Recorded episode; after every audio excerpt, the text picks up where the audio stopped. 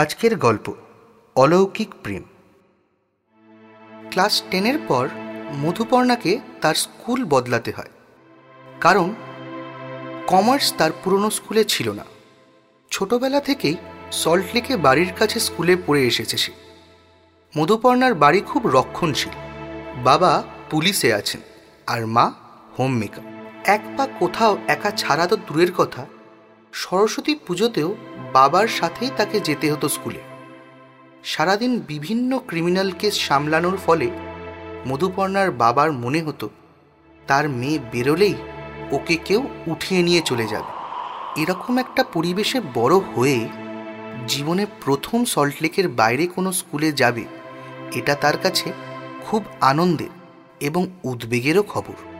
কারণ সে আড়ালে শুনেছে, বাবা ওই চত্বরের থানার বড়বাবুকে ফোন করে তার স্কুলে ভর্তি হওয়ার ব্যাপারটা জানিয়ে দিয়েছে। এতদিন সে গার্লস স্কুলে পড়েছে, কিন্তু এবার কোয়েডে পড়বে। নতুন বন্ধু, নতুন জায়গা। সব কিছু মিলিয়ে মধুপর্ণা খুব উত্তেজিত। প্রথম প্রথম মধুপর্ণার বাবা থানায় যাওয়ার পথে তাকে নামিয়ে দিত। কিন্তু মেয়ে রাগারাগি করায় কিছুদিন পর থেকে মধুপর্ণা একাই যাওয়া শুরু করল। মধুপর্ণা জানত বাবা কোথাও না কোথাও থেকে তাকে ঠিক খেয়ালে রাখছে। এইভাবে প্রায় এক বছর কেটে গেল। ক্লাস ইলেভেনের মাঝামাঝি মধুপর্ণা প্রথমবার প্রেমে পড়ে। কোনো স্কুলের বন্ধু নয়, সোশ্যাল মিডিয়াতে আলাপ। প্রথমে মেসেজে কথা, তারপর ফোন নাম্বার এক্সচেঞ্জ। ধীরে ধীরে দুজন দুজনের প্রেমে পড়ে যায়। স্কুলের ফাঁকে চলে ক্রমাগত দেখা সাক্ষাৎ।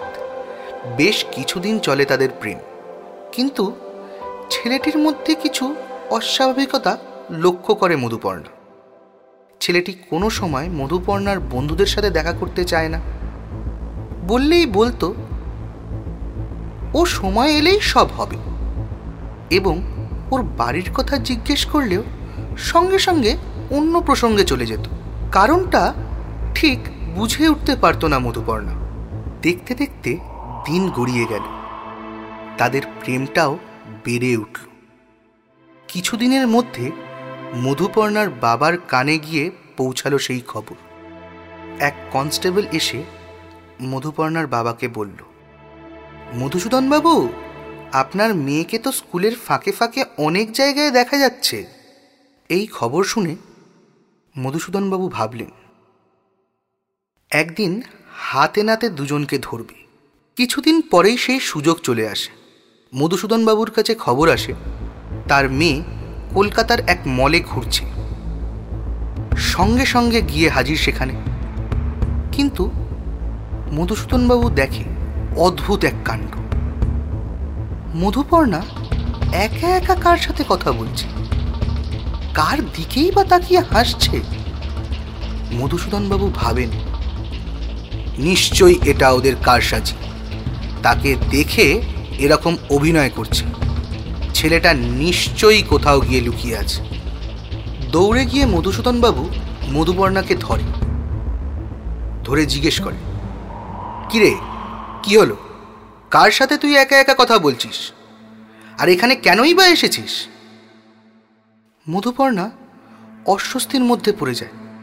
নিজেকে সামলে নিয়ে মধুপর্ণা ছেলেটির সাথে তার বাবার আলাপ করিয়ে দেয়। ওর বাবা বলে, তুই কি পাগল? তোর পাশে কেউ নেই? মধু, তুই কি আমার সাথে ইয়ারকি মারছিস? কোথায় বল ছেলেটা?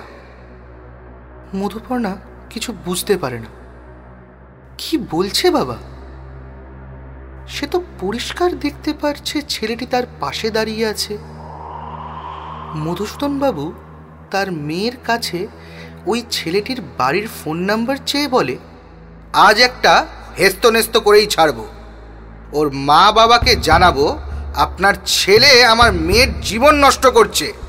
মধুপর্ণা দেখে ছেলেটি পাশ থেকে তাকে ফোন নাম্বার দিতে না বলছে। কি করবে?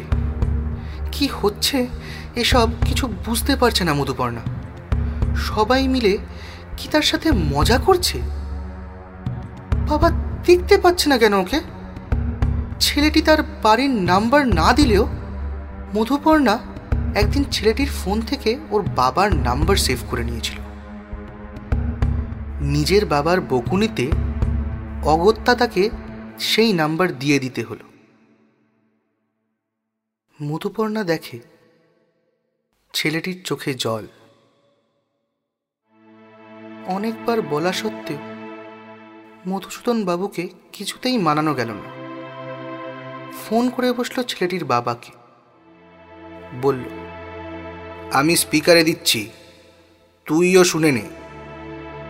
ফোনের ওপার থেকে মধুপর্ণা আর তার বাবা যেটা শুনল, সেটা শুনে দুজনেরই কথা একদম বন্ধ হয়ে যায়।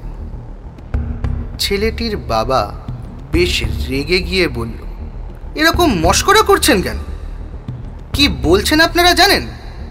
আমাদের ছেলে মানে যার কথা আপনি বলছেন, সে ঠিক দেড় বছর আগে একটা বাস অ্যাক্সিডেন্টে মারা গেছে? পায়ের নিচ থেকে মাটি সরে যায় মধুপর্ণা। পাশে তাকিয়ে দেখে ছেলেটি সঙ্গে সঙ্গে তাকে ফোন করে। ফোনে শোনে সে নাম্বারের কোনো বৈধতা নেই। কিন্তু দু ঘণ্টা আগেই যে এ নাম্বারে কথা হলো? সোশ্যাল মিডিয়ায় গিয়ে ছেলেটির প্রোফাইল সার্চ করে দেখে তার প্রোফাইল উধাও।